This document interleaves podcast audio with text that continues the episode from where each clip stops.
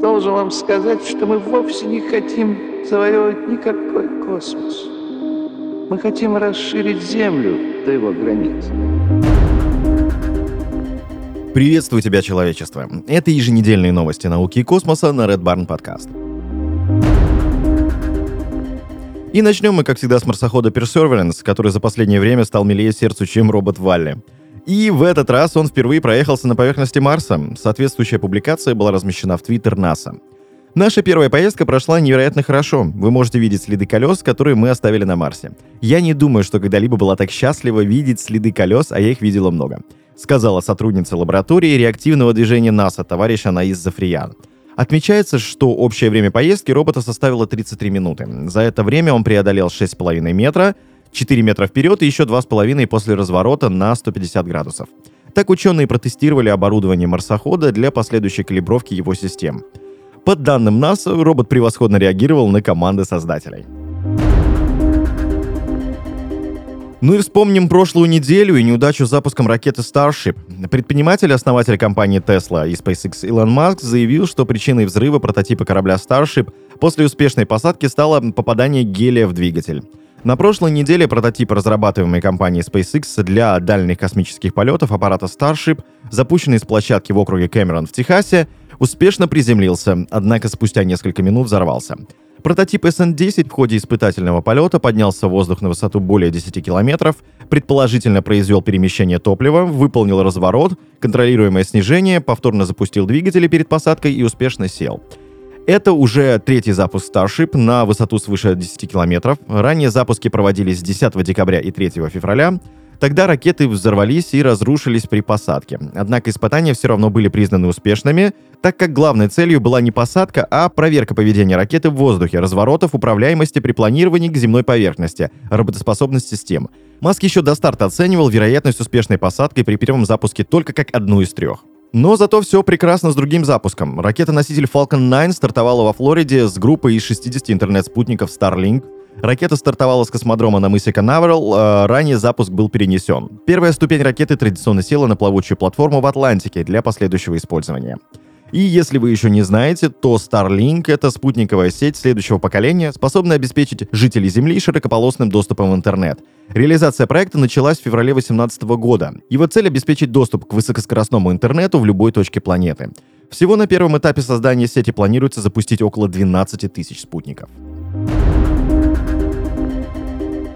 Дальше поднимем с вами тему телескопов. Э, ЕК сообщила о завершении испытаний фотокамер нового космического телескопа Плата, которые имеют рекордное разрешение в 2,11 гигапикселя. В опубликованном 6 марта пресс-релизе ЕК указывается, что 17-дневное тестирование проводилось в центре ESTEC в Нидерландах, специальной термовакуумной камере, где были созданы условия открытого космоса в точке Лагранжа L2. Правда, сами фотокамеры отличались от тех, что планируется запустить на околоземную орбиту, не до конца обработанными линзами объективов. Это было сделано для того, чтобы удешевить эксперимент. Всего телескоп Плата планируется оборудовать 26 камерами с четырьмя матрицами каждая, позволяющими получать снимки с разрешением 23 мегапикселя. В сумме это как раз и получается 2,11 гигапикселя. Кроме того, все космические фотоаппараты имеют специальное фокусировочное устройство с подогревом, что позволит компенсировать температурное разрешение в космосе использованных в них материалов. Ученые и конструкторы уверены, что большое количество малых камер позволит получать снимки с более высоким соотношением сигнал-шум, чем от одной крупной.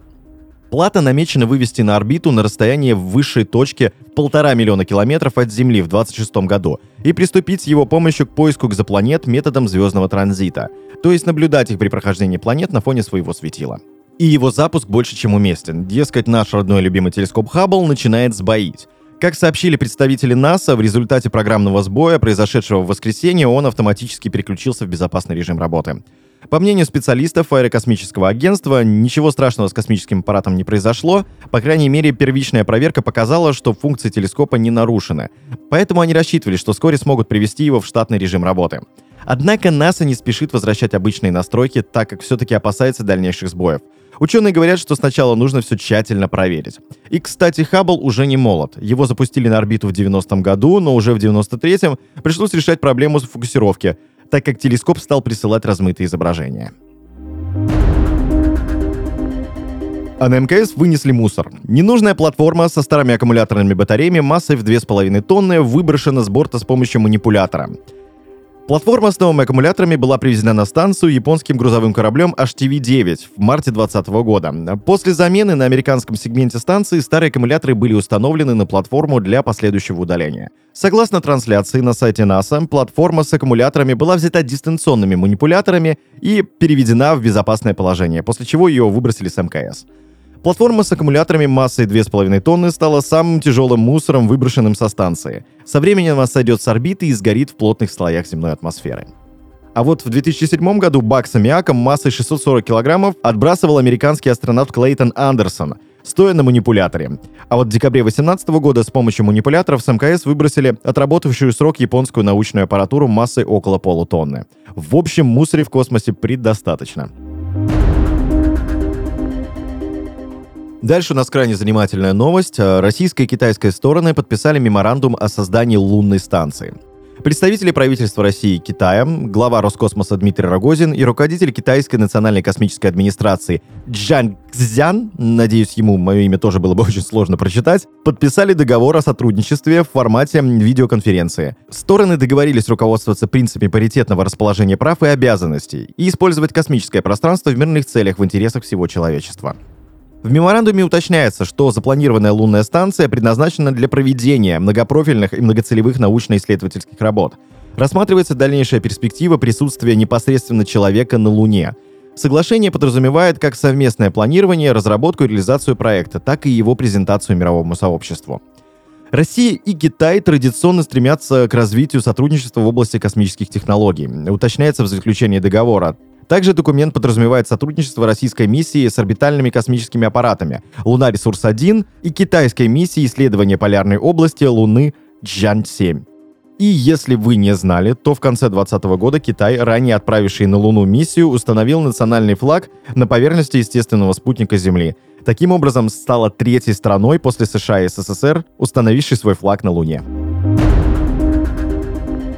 О космическом творчестве. 20 кандидатов прошли в финал конкурса, чтобы сыграть главную роль в своей жизни в первом фильме, снятом на МКС. Среди тех, кто прошел отбор, в основном актрисы, в том числе хорошо известные зрителю. Заявки на конкурс присылали российские актрисы Светлана Ходченкова, Ольга Кузьмина, Анна Васильева и другие. И теперь финалисток приглашают на летную комиссию на следующий этап. В свою очередь, генеральный директор Роскосмоса товарищ Дмитрий Рогозин сообщил, что претенденткам будет сложно пройти дальнейшие испытания. Испытания на невесомость, испытания в гидролаборатории, испытания на работу в узком замкнутом пространстве, испытания на реакцию в нештатной ситуации, когда надо немедленно принимать какое-то действие, а не просто впадать в ступор. По сюжету фильма главная героиня не планирует лететь в космос, сообщил генеральный директор Первого канала Константин Эрнст. Съемки фильма пройдут в октябре на борту МКС. Вместе с актрисой на борту отправится режиссер проекта Клим Шипенко, в ноябре прошлого года Рогозин выложил в Твиттер ролик, в котором сообщалось, что съемки первого художественного фильма в космосе запланированы на октябрь 2021 года. Космическая драма с рабочим названием «Вызов» является совместным проектом Роскосмоса, Первого канала и студии Yellow Black and White. И, наконец, у нас новости с Земли. Работники студии кабельного телевидения в совместно с администрацией колонии номер 7 приступили к созданию тематического патриотического видеопроекта, посвященного истории освоения космоса.